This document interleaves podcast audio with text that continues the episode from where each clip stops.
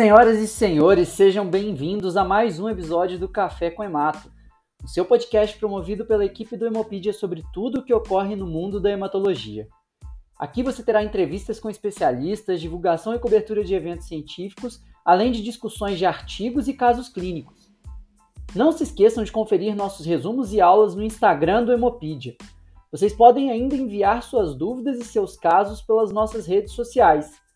Elas poderão ser respondidas aqui no podcast por um dos fundadores ou pelos nossos convidados especiais. O meu nome é Felipe Mesquita, hematologista, e me proponho aqui, junto a toda a equipe do Hemopedia, a mudar a forma como você aprende hematologia em meio ao caos da rotina.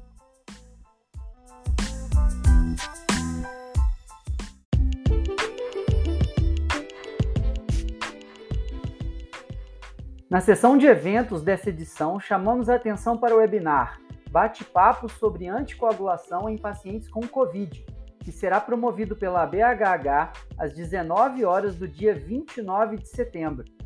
A mesa é composta pela doutora Deise Lourenço, doutora Fernanda Orsi e pelo nosso querido mestre e tutor na UFMG, doutor Daniel Ribeiro, referência no Brasil e no mundo na área de trombose e hemostasia. As inscrições estão sendo realizadas pelo site da BHH e pela landing page do Instagram da instituição. O webinar Encontro de SMD também será promovido pela BHH no dia 30 do 9 e as inscrições devem ser realizadas no mesmo endereço eletrônico. Outro evento interessante será o Highlights of Past IHA, ou HOPE Latin America, que está programado para os dias 8 e 9 de outubro. As inscrições estão abertas no site ihaweb.org.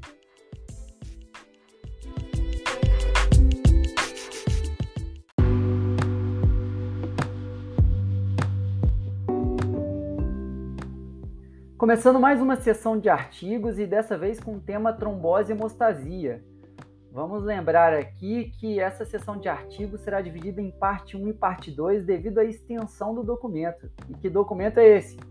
Vamos destacar os pontos mais relevantes do novo guideline da ESH, que é a Sociedade Americana de Hematologia, sobre o manejo de eventos tromboembólicos venosos adaptado ao contexto da América Latina.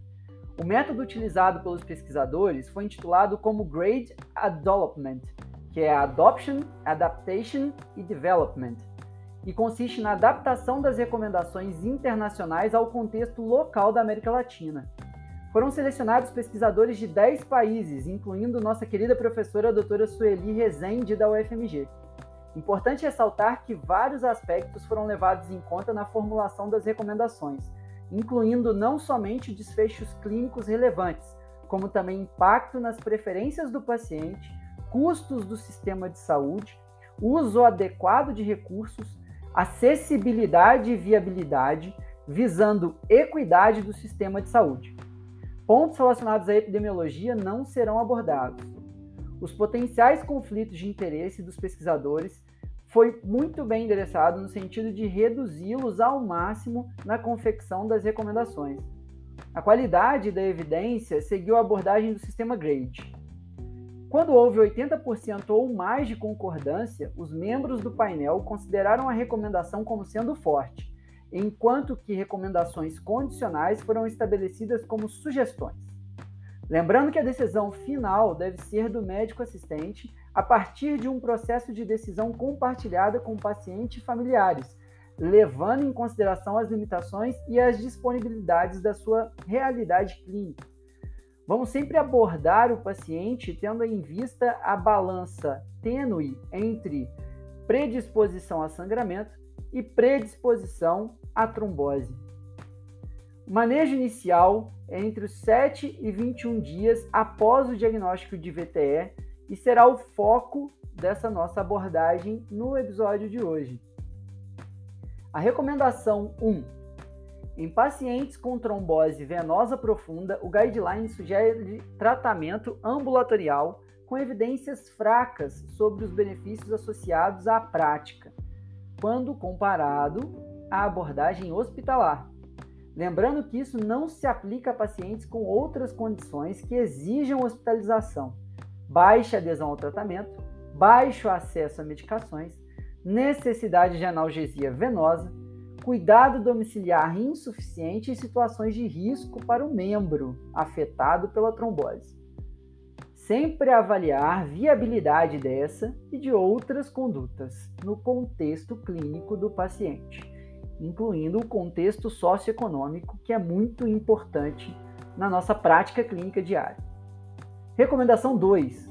Em pacientes com TEP e baixo risco de complicação, o guideline sugere se utilizar tanto de tratamento ambulatorial quanto hospitalar, baseado em nível de evidência muito baixo. O score clínico PESI, que é PS Verity Index, que seria de tromboembolismo pulmonar, pode servir como balizador de risco nesses pacientes. Porém, o julgamento clínico é o mais importante. Caso o tratamento ambulatorial possa ser realizado sem prejuízo, este passa a ser o preferencial. Recomendação 3. Em pacientes com TVP ou TEP, devemos dar preferência a DOACs ou AVK. O guideline sugere o uso de DOACs. Perdão. Novamente, vamos reformular aqui. A recomendação 3 em pacientes com TVP ou TEP, devemos dar preferência a DOX ou AVK? Isso seria uma pergunta a ser respondida pelo guideline. E o guideline sugere o uso de DOX, com corpo de evidência moderado para a recomendação. Atenção deve ser dada principalmente quando o ajuste da anticoagulação baseada no RNI é de difícil manejo, quando o entendimento do paciente é limitado e quando o risco de sangramento é grande. Atenção para custos e disponibilidade da medicação. Recentemente, os DOACs foram adicionados à lista de medicamentos essenciais da RU, levando em conta o grande impacto populacional dessas drogas, e, portanto, devem ser considerados como prioridade pelos gestores dos sistemas de saúde. Estima-se que nos próximos cinco anos, as principais patentes irão expirar que o custo com programas de controle de RNI populacional sejam mais dispendiosos do que fornecer as drogas, no caso, os DOACs.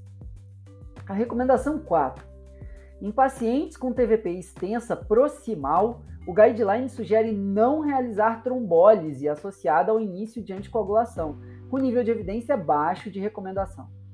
Existem algumas ressalvas, no entanto. Pacientes com ameaça de perda do membro afetado ou síndrome compartimental, pacientes que não melhoram sintomas somente com anticoagulação, ou trombose iliofemoral e alta chance de síndrome pós-trombótica, o contato, contanto que tenham baixo risco de sangramento, podem se beneficiar da trombólise. Caso seja necessário transferir o paciente para algum centro com maiores recursos, o médico assistente e o paciente devem pesar os riscos dessa decisão. E, na maioria dos casos, o início de anticoagulação imediato deve ser priorizado. Recomendação 5. Em pacientes com TEP e sinais ultrassonográficos e ou biomarcadores de insuficiência ventricular direita sem instabilidade hemodinâmica, ou seja, uma TEP submaciça, devemos proceder à trombólise? O guideline sugere contra a adição de trombolíticos neste caso, nestes casos, com corpo de evidência baixo. A ressalva seria para pacientes com alto risco de morrer, associado a baixo risco de sangramento. Recomendação 6. Em pacientes com TVP e alto risco de síndrome pós-trombótica, o guideline recomenda contra o uso de meias elásticas associados ao uso de anticoagulação, com baixo nível de força de evidência. A recomendação baseia-se principalmente no alto custo das meias e no desconforto relacionado ao uso, sendo que os benefícios da utilização destas não são bem estabelecidos em literatura quanto à prevenção de SPT, que é a síndrome pós-trombótica. Ressalva para pacientes que possam e desejam utilizar as meias de compressão, principalmente naqueles que possuem dor e edema importantes nos membros associados à idade avançada, insuficiência venosa crônica prévia, obesidade ou recorrência de evento trombótico ipsilateral. Com relação à prevenção secundária agora, prevenção de recorrência e não mais ao manejo inicial. Talvez as recomendações mais conflitantes deste guideline sejam as próximas duas e, portanto, abordaremos de maneira conjunta. Recomendação 7. Em pacientes com TEP-TVP não provocada, devemos utilizar dedímero ou scores prognósticos clínicos para guiar a duração da anticoagulação? E recomendação 8. Em pacientes com TEP-TVP não provocada, devemos manter a anticoagulação por tempo indefinido ou descontinuá-la após 3 a 6 meses de tratamento. Bem, o guideline sugere, com corpo de evidência moderado, que a anticoagulação deva ser mantida por tempo indefinido nesses pacientes e que os scores associados ao D-dímero, por sua capacidade limitada de predição de desfecho, não sejam aplicados de maneira rotineira. Essa indicação leva em consideração os riscos envolvidos no processo quando vistos em perspectiva populacional, ou seja, devido ao alto risco de recorrência e baixa disponibilidade de exames laboratoriais e acompanhamentos ambulatoriais regulares, seria mais conveniente e seguro manter o uso da medicação. No entanto, várias ressalvas são feitas, principalmente tendo em vista que os riscos inerentes a cada indivíduo ao longo de sua vida podem variar. Assim, o risco de sangramento pode aumentar, a adesão do paciente à terapia pode diminuir e as preferências do próprio paciente podem impactar na decisão. Imagine uma paciente jovem com trombose não provocada distal e que seja atleta. Para manter a anticoagulação dessa paciente pode ser uma dificuldade importante na prática. Logo, a decisão deve ser individualizada nesses cenários e devemos levar em conta que o dedímero associado a scores clínicos podem sim ser de grande valia em casos que suscitam dúvidas. A recomendação 9. Em pacientes que apresentaram recorrência, ou seja, segundo episódio de TEP-TVP não provocada, o guideline recomenda fortemente, com força de evidência moderada, que a anticoagulação seja mantida indefinidamente para pacientes com risco de sangramento baixo ou padrão.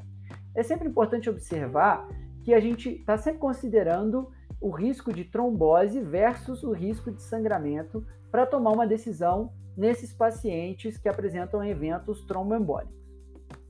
Recomendação 10. Em pacientes que apresentam TVP e TEP, TVP, perdão, em pacientes que apresentam TVP e TEP provocada por fator crônico não removível, por exemplo, pacientes acamados ou imobilização prolongada, o guideline recomenda manutenção de anticoagulação além do tempo de tratamento isso tendo em vista pacientes com risco padrão ou baixo de sangramento. Por exemplo, pacientes acamados durante um longo período por outras, é, por outras comorbidades que não sejam neoplasias ou comorbidades ultra-inflamatórias, por exemplo, uma doença neurológica.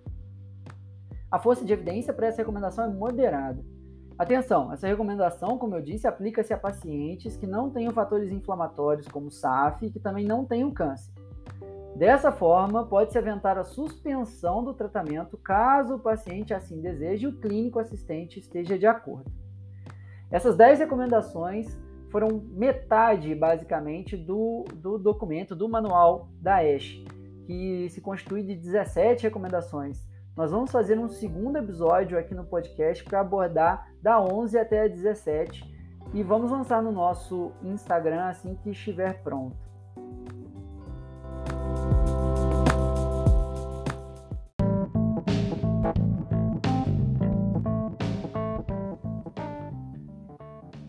Pessoal, na parte de dúvidas frequentes, vamos estabelecer aqui de uma vez por todas que figura de hemofagocitose vista na medula ou no sangue periférico não é diagnóstico definitivo de síndrome hematofagocítica. Inclusive, nós temos um, uma aula que foi publicada lá no Instagram do Mopedia em que a gente aborda isso.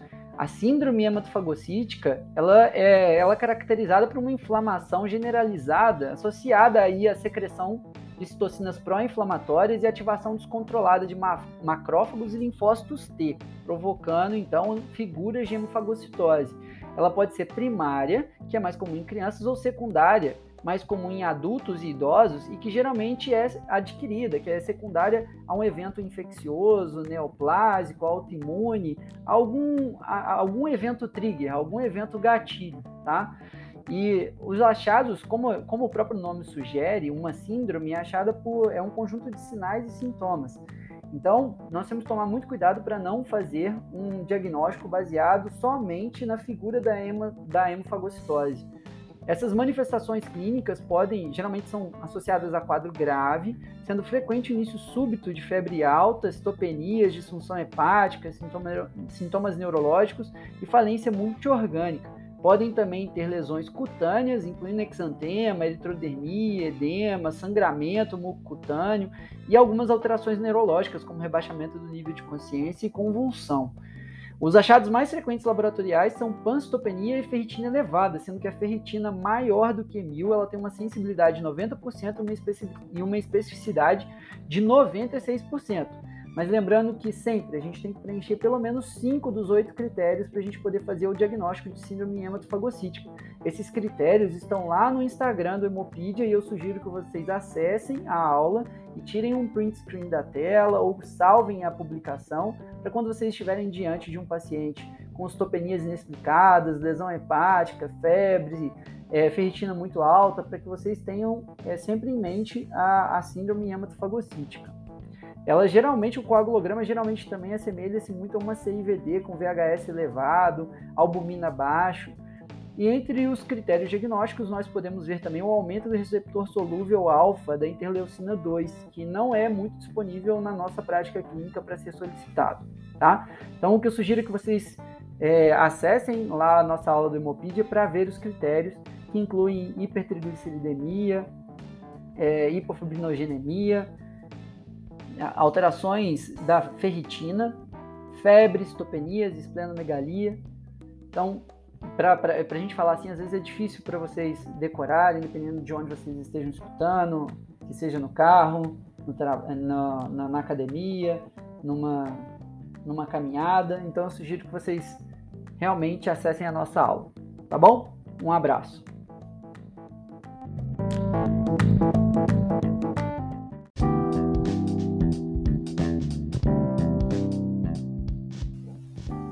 Vamos chegando então ao final de mais um episódio do nosso podcast. Pedimos a todos que nos enviem seus feedbacks, dúvidas, casos clínicos e sugestões para que possamos melhorar a cada dia nosso conteúdo. Não deixem de conferir os episódios anteriores. Um grande abraço a todos e até a próxima. Tchau!